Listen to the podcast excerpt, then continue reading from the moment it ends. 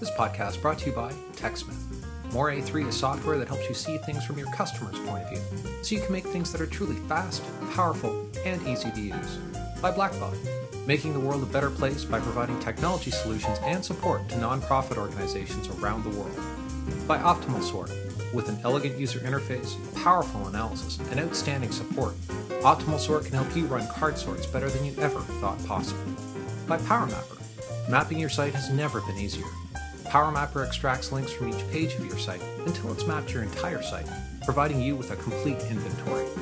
By Axure, enabling information architects and user experience professionals to design efficiently, experience their designs, and clearly communicate them, ensuring more useful and usable application. And by Boxes and Arrows. Since 2001, Boxes and Arrows has been a peer written journal promoting contributors who want to provoke thinking, push limits, and teach a few things along the way. For other events happening all over the world, be sure and check out events.boxesandarrows.com. The book as a form factor has been around for about 2,000 years, ever since Julius Caesar first decided to fold up a scroll accordion style and mark the pages for later reference. In 1455, Aldus Manutius was the first to publish the portable paperback, and it has remained relatively unchanged ever since. In an interactive format, founder and chairman at XPLANE Dave Gray explores several questions about the future of the book and the web browser. I hope everyone enjoys the podcast. Cheers. This is me. My name is Dave Gray. I'm going to talk a little bit about, about what I do because um, it's kind of unusual, I think. Um, I, am the founder and the chairman of a company called XPLANE. And what we do is uh, we call ourselves a visual thinking company. These are some of our clients here. Um, we work with companies all over the world. And we, what we do is we take, many companies are drowning in information. So this paper, all this stuff represents information. Now, these paper, this um, uh, documents and so forth. And they represent things that people, companies are trying to move meaning around. And, uh, but in any company, really, the most valid and valuable information, really where it lives, is in people's heads. And more and more, people are having less and less um, time and energy for uh, looking at this documentation. Raise your hand if you are over documented. You've over documented something, you have too many documents that you have to read, um, you have rules that you don't understand. I mean, how many people know their, um, how their benefits program works at their work? Raise your hand. Huh. Nobody.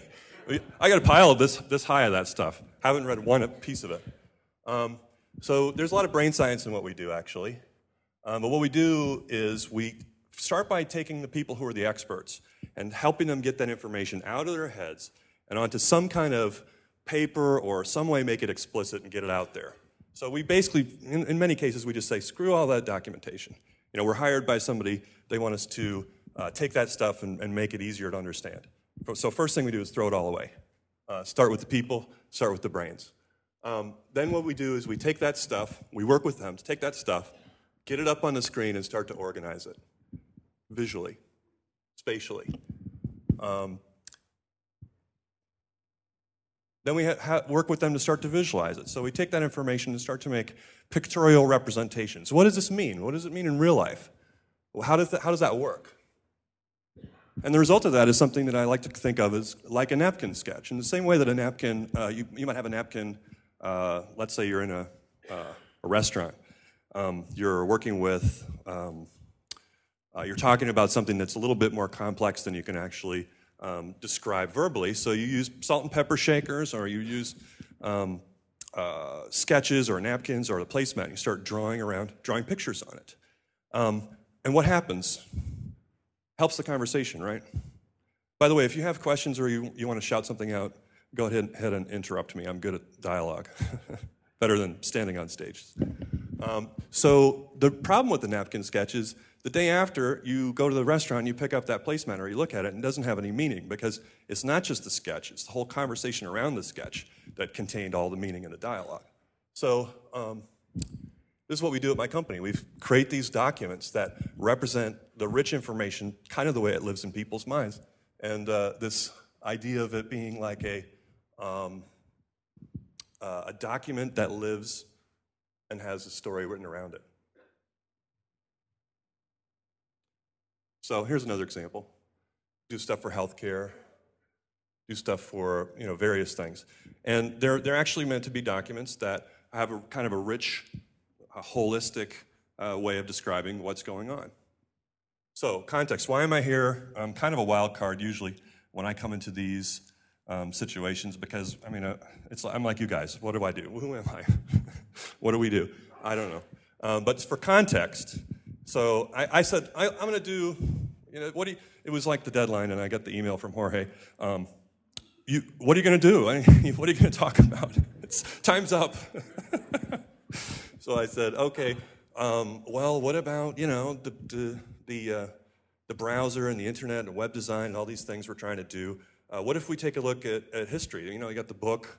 Uh, the book's been around for a long time. People still love books. Um, you know, what, maybe we could take a look at the book and, and, and its properties and compare them to the browser. And, uh, so I thought, okay, so that's what we're going to do. Um, so context, what, what, do I see going on in the world? Um, for the first time, people are wanting to take, I mean, a majority, more and more people anyway, are wanting to take the internet around with them. So we used to be, we would go to the internet, and now we want to carry it around. I think the iPhone has a lot to do with that. Um, what's kind of made that um, kind of uh, something that people want to do. So um, David Armano, where are you, David? Yeah, was talking about micro. Hi. he was talking about micro content. So uh, there's this Twitter. You, you upload stuff off your mobile phone. You you grab stuff. You move you, little tiny bits of information. We're starting to move around. Uh, here's a map. Here's where I am. Come see me. I'm at. Here's the closest Starbucks. Um, you know, yesterday I I uh, forgot to bring my um, I forgot to bring my itinerary with me. I printed it out and I left it at home. And uh, so I got into the airport and I had to send out my Twitter. Who knows where this hotel is? So I can find my way. Um, social networks. So all this stuff's happening. We're connecting with all these people. Um, devices is a it's a plethora of devices. It's a cornucopia of devices. I mean, they're tiny. They're all over the place. They're changing. I mean, I don't know how you guys can do what you do and design stuff that's going to work on all these different devices. It's insane. Um, and then there's impatience. And this is where, you know, people are just, you know, they don't want to um, learn something. So you got a new device, it better not come with a manual, right? I mean, it better be ready to work out of the box. People are going to be really pissed off if it doesn't. And they probably, you know, I think they'll, they'll Twitter about it and they'll blog about it, and it'll be the end of your device. So, um, all these things I think are the trends. This is kind of the background, context. I think within this world, there's a huge opportunity, though, for uh, us to create the content, the interfaces, and the devices for being people who want to be portable. You know, the portable internet. You know, the iPhone's a start, but I think the iPhone is only a start. And the GPS in your car is a start. But, you know, and when you still look around, I mean, people, I think I see a lot of books and paper and pens and so forth in the audience today, and we're, the, we're on the bleeding edge of this stuff, right? We're still using paper. Okay. Anyone want to guess when this book was printed? Someone take a guess? That's pretty close. Uh, about 1500, I think.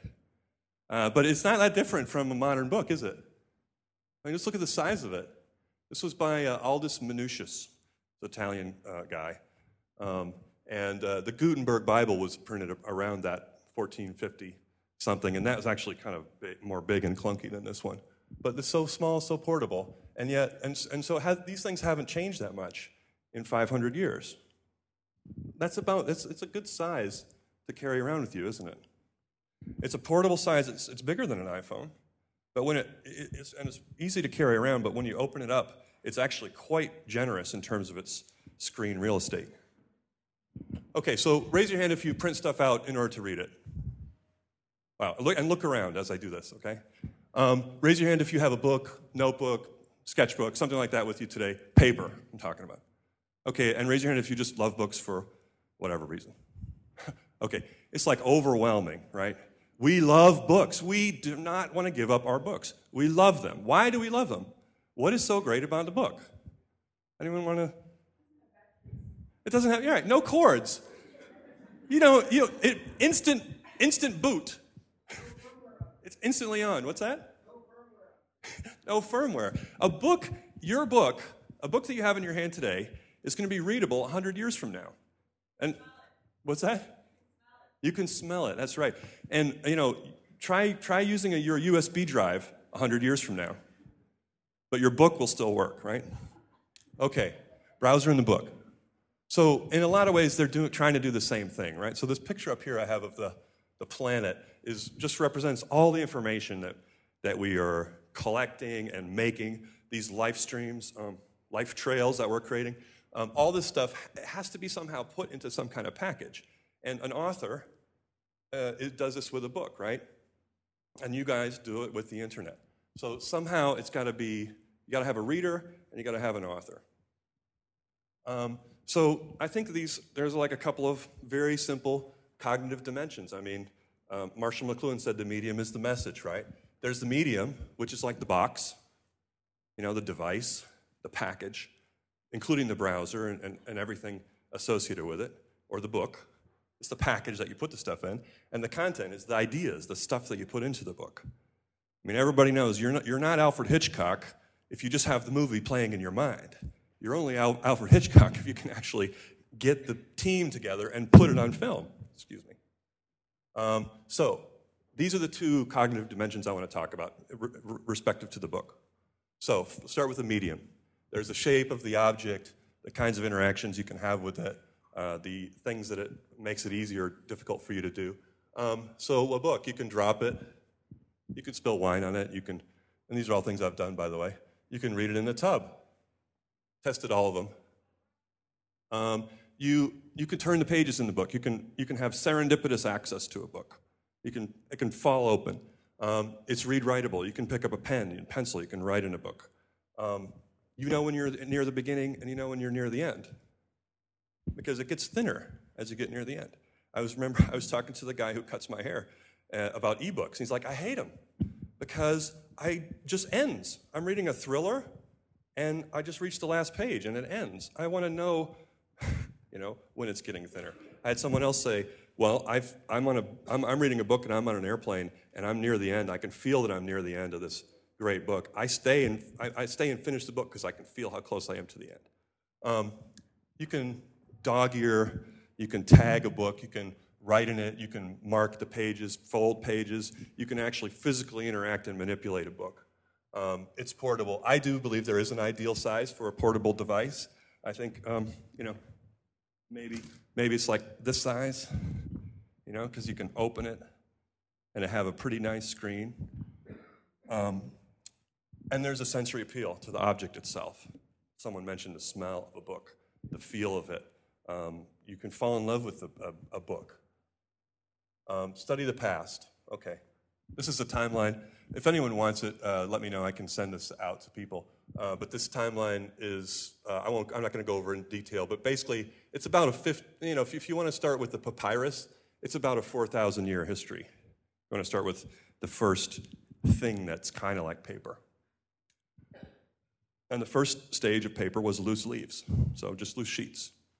We'd write on them like this. This is a medical text. It still looks, even though it's a loose sheet, it still looks kind of like a book, doesn't it? It's got two columns. It's like facing pages. Um, we still use paper, of course. We carry it around. It's got a lot, a lot of portability, got a lot of great um, interactions that you can do with it. You can move stuff around, organize it. Um, I wish I could afford a screen that was a touch screen that was that big, but I can certainly still afford paper that's that big. Um, and if you look at what we're doing on the internet or on our desktops, it's still a lot of it's like loose leaves, loose sheets. We're moving around. We call them windows. Uh, they are windows, but they're also like sheets of paper, right? Okay. Um, the scroll. So the scroll was also a very early uh, thing. It was pretty pretty simultaneous with uh, with uh, with pages. Okay, so scrolls you roll through them. You've got to look at a certain point. You can't very easily jump to one end or the other. Um, this is the first printed book from 868, I believe. It's block printed, and it was a scroll in China. So I, I, I challenge every speaker to have some reference to ancient China in their slides. We've had this, I'm now the third, so everyone has, so I challenge you all. Um, we still use scrolls today, although not so often. Um, but what's a web page? It's a scroll, right?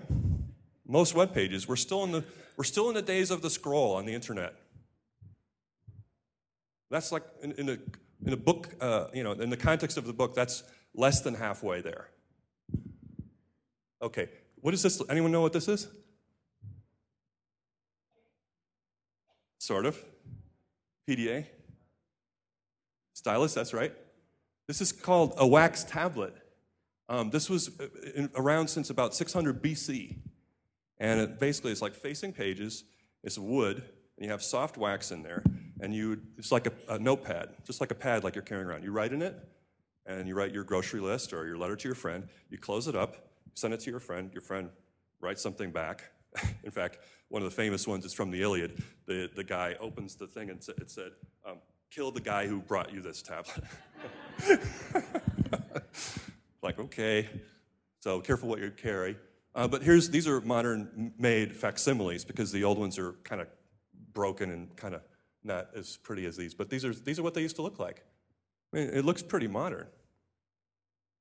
When I set out to do this talk, I didn't know any of this stuff. So this, this is the first time I'm doing this, by the way. And um, uh, I found I, I wasn't sure I would get any insights, but actually there were some interesting ones. So not too different, right? Um, Julius Caesar supposedly, in, in the, the story is, invented the book, uh, the folding book, because he was invading France, what's now France, and he had these scrolls, and they were kind of unwieldy to carry around. And so he would, he would fold them, and he would give scrolls to his troops. And the idea was um, he could reference the pages much more easily. So instead of saying somewhere in the middle of the scroll, he would say the third, the second column on the third fold of the scroll that I sent you is, you know, what I want to refer to now. So instead of having to send this big scroll back and forth, he could actually reference the pages. No, nobody knows if that's true, but it's a story. Um, more ancient China. So this, this is a, an early innovation from the scroll to the folding uh, pages. This is uh, the Mayans did the same thing with uh, bark. So the Mayans had books as well. Um, and we still do it today, right? So, I mean, how might, how might you apply this as an information architect? Um, one thing you can't do very easily on the web or in, digitally or in a book is compare pages, compare things. And comparisons is a really important part of thinking. So um, here you have, you know, what if you say you wanted to compare pages one and eight of a document? Maybe you could create, you know, you could use that idea online. Just some, some thoughts. There's something called the Whirlwind Scroll that came from the sixth century. Basically, they're pages and they're um, bound together. They're basically all different lengths. So this, you could say, might be your first tabs, you know, your first. And in fact, this is not a very common type of scroll, but it was um, exclusively and only used for reference works. So all these things are reference uh, documents. So it makes sense that a tab is associated with reference. That's a picture one. And, you know, we still do it, right? This, this just guy in streets of New York with his blueprints, but it's got a whirlwind scroll there. And uh, if it was windy, he'd have some trouble with it. Okay, so tabs. Codex is the form, that's the name for the form of the book in its current state as we currently know it. Um, this is an old one. Um, this is a page from the Gutenberg Bible. Does anyone have any observation about this page that they want to share? Anything interesting? It's a page from the Bible. Pardon? Columns? Okay. Justified, decorations. What's not there? What's missing that you would expect? Back button. Page numbers. That's right. They didn't have they didn't think of page numbers. We printed the book. We had the book for 500 years and we really hadn't quite thought of page numbers yet. There's no chapter and verse numbers either. They didn't think of that. I mean, imagine all the things we haven't thought of yet. I mean, the book was around for 500 years and the wax tablet for, for 600 years before that. And, and here we are printing. We got to the printing press and we still didn't think to number pages. We didn't have tables of contents. We didn't have indices because the book came from the background of the scroll. You can't index a scroll because you, just, you can't flip the pages back and forth. It's a linear text. And so um, when we invented the book, it was still uh, religious text mostly, and the religious texts were intended, I guess at that time people thought, to be read linear order, front to back. So this idea of the metadata, the table of contents, the indices, the page numbers, only became common practice around the 1500s. And that's actually the, the point that I, I want to hone in on the most uh, related to how we deal with content on the web today. Um, annotation, so writing in books. It was a common practice. In fact, it was, it wasn't, uh, it was only came to be considered uh, evil at about the time we started to have public libraries. Not surprisingly. Um, but until, up until that point, it was actually, if you had a book, you were kind of, you know, it was sort of expected that you were going to add to it or contribute to it in some way. Um, this is a guy named Erasmus, a theologian and a humanist. But here's, here's something that he wrote Striking passages should be indicated by some appropriate mark. Um, not only must a variety of marks be used, but appropriate ones so that they will immediately indicate your purpose. And, you know, we train students to do, to mark up their textbooks, and students, it does aid memory, and it also, um, and uh, uh, annotation, I think, is something um, we really don't do as well on the web today as we could. Um, so this is the condensed version of that timeline. The scroll, the tablet, the codex, and the metadata. These are kind of the four big, I think, phases in the development of the book. And I think probably we're, in the, on the internet, we're, even though we have things that we call metadata, I think we're still more in, around the year zero there terms of the development of how we access the internet and how we access the web and how we interact on the web. Um, so there's this cognitive comfort of uh, a spread. You open two pages of a book, it's not overwhelming, it's comfortable. You know, my, my, my computer desktop doesn't feel comfortable like the way a book does. Um, even the scrolls, the columns on the size of on, on most scrolls are about the same size as a typical column. They were about maybe two to four inches wide and about eight inches high. So they, they were relatively book sized. Even on a long scroll, you're looking at columns that are kind of chunking the information at a, at a cognitively comfortable level. Um, so these are just some examples of that. You know, the pages help. Pages help doing that. And the idea of flipping backward and forward helps that too. Um, all right, so we talked about the, uh, the medium, right? That was the medium. Now let's talk about the content. So the medium is, remember, is the box. What's the device? The box, the browser, the book, all this stuff your iPhone. What about the content? What about the stuff that you want to flow into the box? Um, you got to get stuff into the box, and then you got to get stuff out of the box. You're the, you know, the designers, the content creators, the authors got to put stuff in, and then it's got to be, you know, let's say the consumers of the information, they got to pull stuff out and interact with it in some way. Um, so the book has some advantages. It's got, you know, it's all, it's completely, fully, 100% integrated. It's actually an unfair advantage, isn't it? I mean, a book is one of the reasons a book can be so good at all these things is because you have the software, the hardware, the reader all completely bundled into one thing. It's pretty indestructible. It's also not very fluid, right? You can't, I mean, in some ways it's fixed when it's printed. Um, the, um, on the browser side, the browser's kind of in this uncomfortable uh, middleman uh, kind of position because you've got the device that's used to author the content, to create the content. And then uh, that could be any device, could be anything, could be your iPhone. Um, then you have the content, then he has to somehow package it up into the browser, and then the browser's got to display it on probably another device. Um, okay, so one makes you happy, and the other one makes you make, can make life a little more difficult. All right. Uh, so, content. Let's talk about content almost before we had mediums, right? There's an oral, oral tradition in ancient Greece, and, um, uh, and, and, probably going far earlier than that. Uh, but in the oral tradition, you have mnemonic devices, you use visual imagery, lots of repetition, and what's happening is that the bard or whoever the storyteller is, is actually using all those devices not only to remember, but to keep people anchored to an imaginary space, an imagination space the wine dark sea. We're back in the, you know, we're back in the uh, home of uh, Odysseus. And he's, you know, the people, uh, the, uh, the suitors playing uh, dice on the front steps and, you know, all these kind of things. Um, so uh, this imagination space, I think, is really important when it comes to content. Um, the nature of composition. You know, there's something this guy, I had to write his name down there because I'll forget it otherwise. Tor Nørretranders I don't know if I'm saying that right. Um, but he wrote a book um, that you can probably Google or Twitter. But um, he talks about something called the tree of talking, and I think it applies to all composition. So the tree of talking is when you say a word like horse, you're actually it's one word, but you have a huge amount of mental representations of what that means. You know, you had a wonderful experience as a child riding on a horse, a wonderful experience. And then you package it up into that word horse, and then you say it, and someone hears it, and they unpack it. And they were trampled by a horse in their childhood, and they have a horrible experience.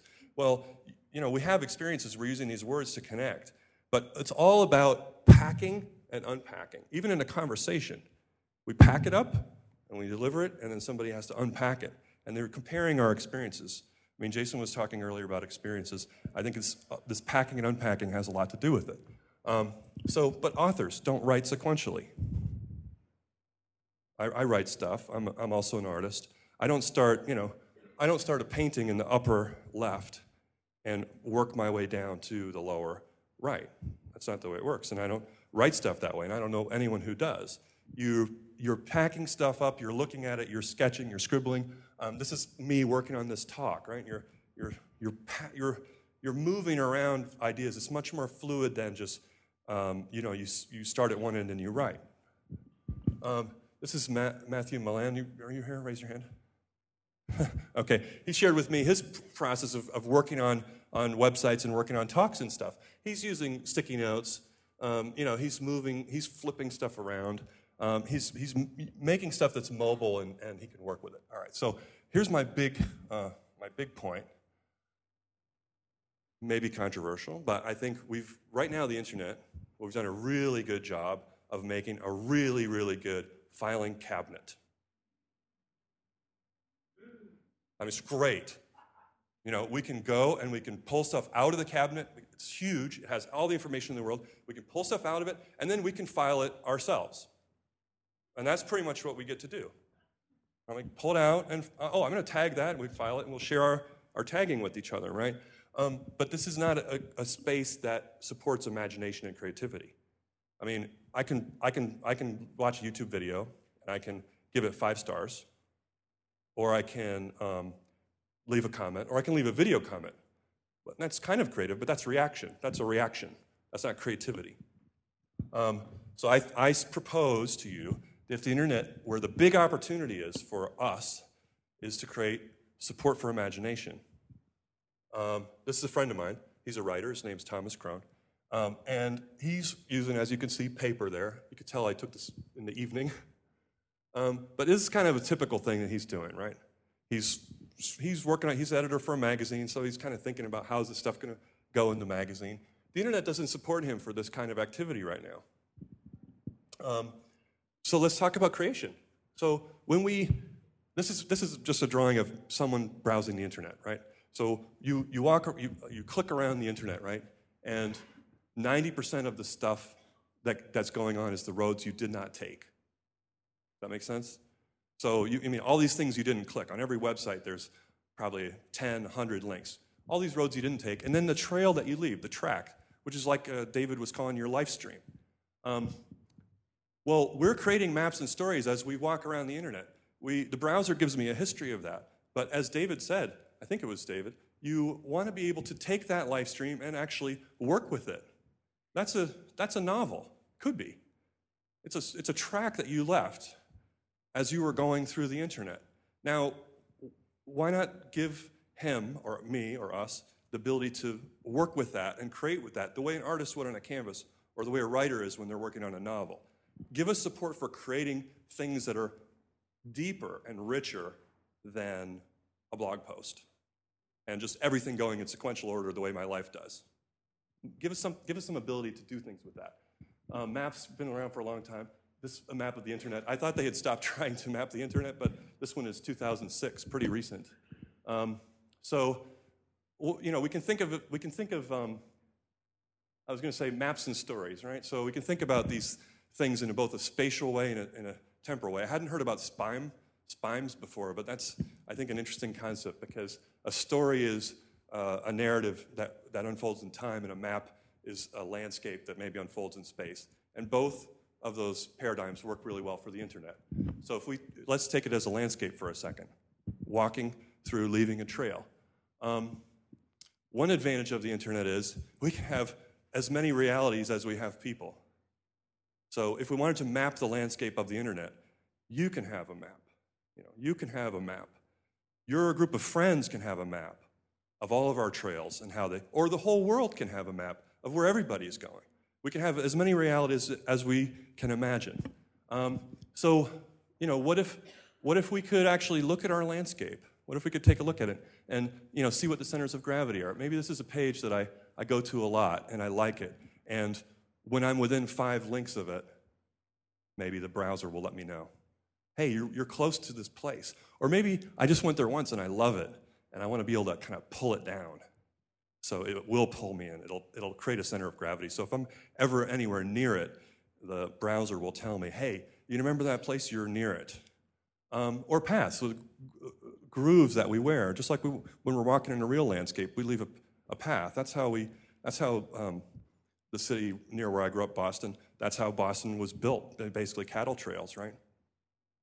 Um, random walks. Matthew shared this idea with me of a random walk. Sometimes you just need to get, you know, take a random walk. And we have StumbleUpon for that. That's, I think, pretty good way to give you a random walk. Um, maybe the browser can pull you out. 10 minutes. Yeah, thank you. Um, uh, questions, again, shout them out. So, different ways you could visualize that. Um, stories. So, there's maps and also stories. You think of these things as, um, let's say, an authoring trail, right? You're you're clicking around. So here's an example of you go to a couple, you open up your tabs as you're going through your day, right? And then this one, you open up, it's like, oh wow, this one is a good one because you, you got like four other tabs that came out of that one. Um, and this one is pretty good because you got two tabs. And, but you don't see that. You just see these tabs open. You don't see that there's a pattern that's being created here. Um, whoop, sorry. You, you know, we could have, why not just give me a table of contents here? I just created a table. I just created a story today with all the places that I went. Why not give me a table of contents and allow me to be able to move, you know, say, rearrange it, compose with it a little bit. Um, there's this really, this is one of the most interesting things I found in this journey through the history of the book. This process called interleaving. When in the 1700s, when you bought a book, you didn't actually buy it already bound in many cases. You bought just the loose sheets and you would take it to a bookbinder and you'd get it bound. And if you wanted to, because remember, this is before public libraries, so this is back when annotation and writing in books was pretty common. Um, if you wanted to, you could have ask the bookbinder to interleave it. And that meant that you would put a blank sheet between every two sheets. So uh, when you're looking at the left hand page, your right hand page would be blank. When you're looking at the right hand page, your left hand page would be blank. So you'd have a whole sheet to write your thoughts and you'd base basically your your your journey paralleled the author's journey, and you would be able to um, create a narrative as you went. All right, so we could inter- we could interleave web pages, couldn't we? Very easily. You know, what if what if what if I have one, you know, and we do this, right? I mean, I know people who do this with browsers. They have Microsoft Word and they squeeze it, and they have the browser and they squeeze it, or they have two browser pages and they pull them up. But we could make it easier for people, couldn't we? I mean, um, I, I, have a tablet PC. I love it. I think they're, um, I think they're closer to, you know, the experience of a sketchbook than a lot of things that I've ever seen. Um, why wouldn't it be nice if I could just drag stuff over, you know, uh, make my notes, you know, with my stylus on there, um, and keep that trail, and then be able to rearrange the table of contents and so forth, so I can actually start to use the internet to create instead of to read and react. Um, imagine, think of it as a browsing area and a composing area, what you're actually reading and what you're experiencing and what you're creating at the same time. Um, just what it might look like, right? Just page. Wow, it'd be nice. Could I, can I, can I actually, with my stylus, would it be nice if I could actually underline a page on a website and the website could remind me of that? Um, by the way, Probably 90% of the stuff already exists. I just don't know about it. So I'm curious to hear from people to tell me about it. Um, and that's the problem, too, though. If I can't find it and I don't know it exists, it's not really helping me, is it? So that's where marketing comes in, David, right? okay. Um, here's, this, here's an example. You know, this, uh, you know, facing pages. And look at this thing. This is, this is an old, this is a very old, I think this is a Gutenberg Bible. But look at how much, no, you know, nobody would write in a Gutenberg Bible today. You know, you'd go to jail for that. But look at it. This is a Gutenberg Bible. um, there's only like 64 in the world, I think.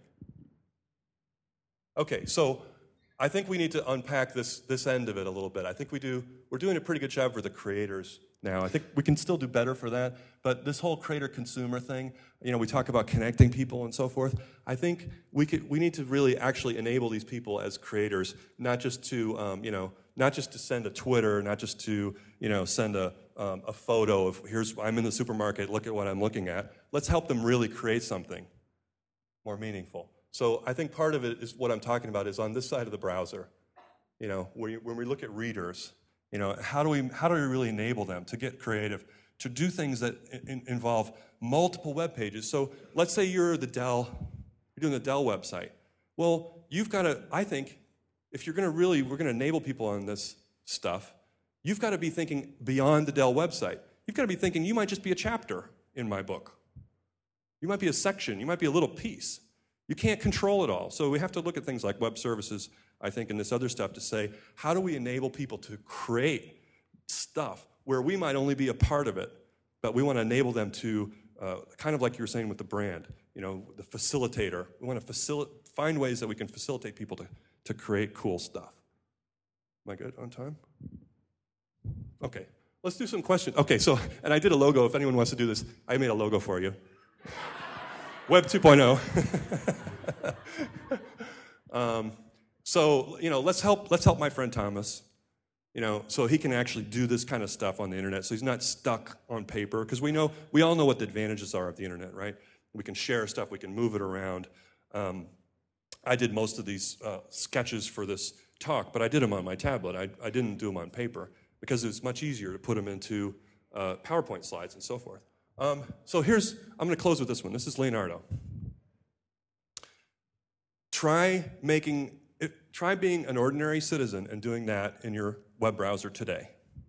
Even if you were Leonardo, let's just presume that you have that creative innate ability and talent. I think we'll, we'll, we'll know we're getting somewhere when, when someone can get on a web page and create like that, you know, that intuitively, that naturally. So, any questions? Challenges? Angry? Happy? Agreement? Yes.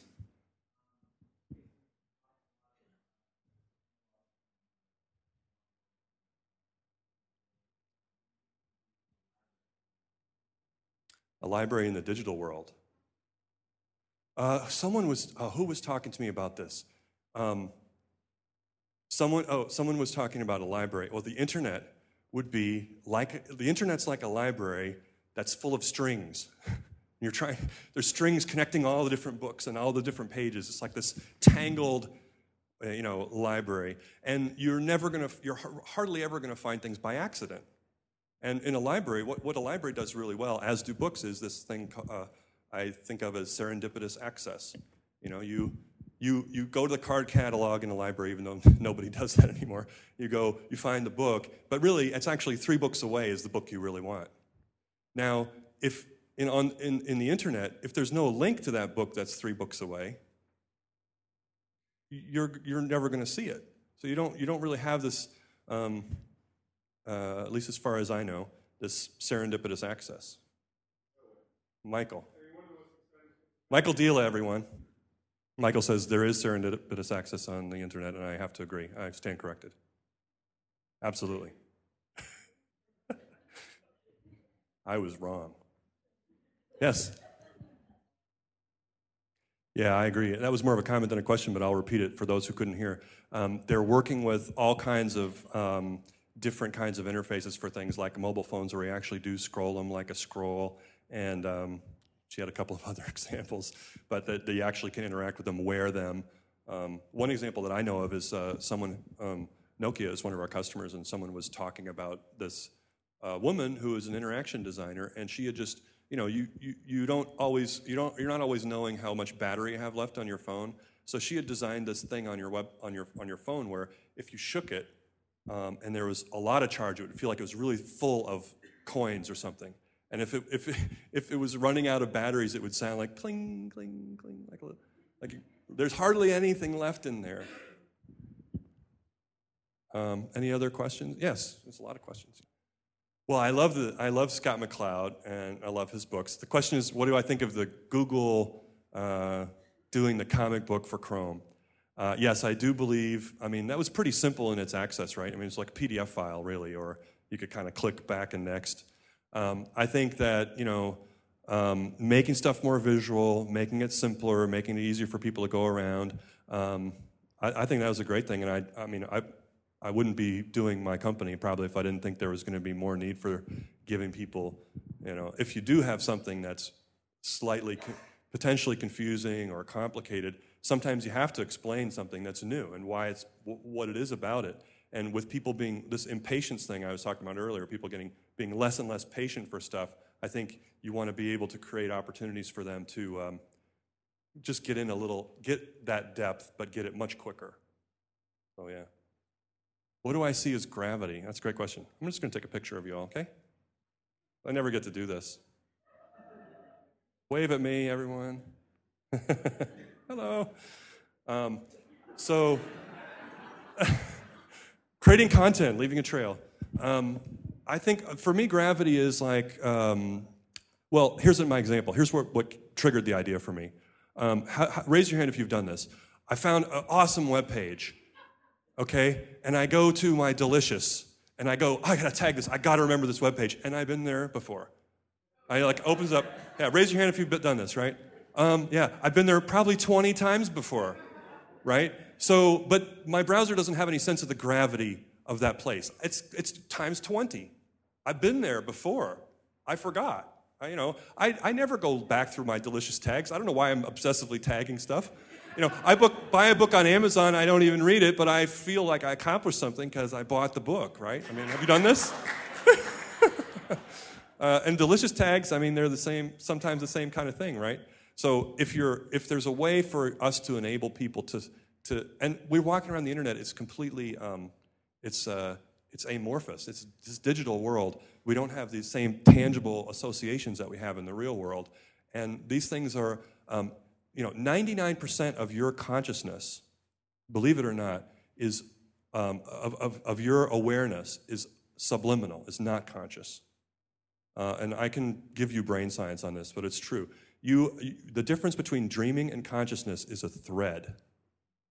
It's a thread. Your brain, most of your consciousness is actually being made up in your brain based on what you have seen in the past. And so all the subliminal stuff, like we know the way out of this room, all the things that are going on around us, uh, we don't consciously think about, but they make our experience richer. And the books offer a lot of this stuff. And the internet, because it is so intangible, um, we need ways to feel it, you know, to, to actually, um, to, um, what do they call it, bubble up, or uh, we need ways for the internet to actually um, work with us, our unconscious minds, the 98% of our mind that's actually, you know, folk not paying attention but is aware of everything else in the room. So I think we'll close. So thank you very much. Um, it's my email. So um, you're all free to contact me by email, and that's my, uh, my blog address up there too.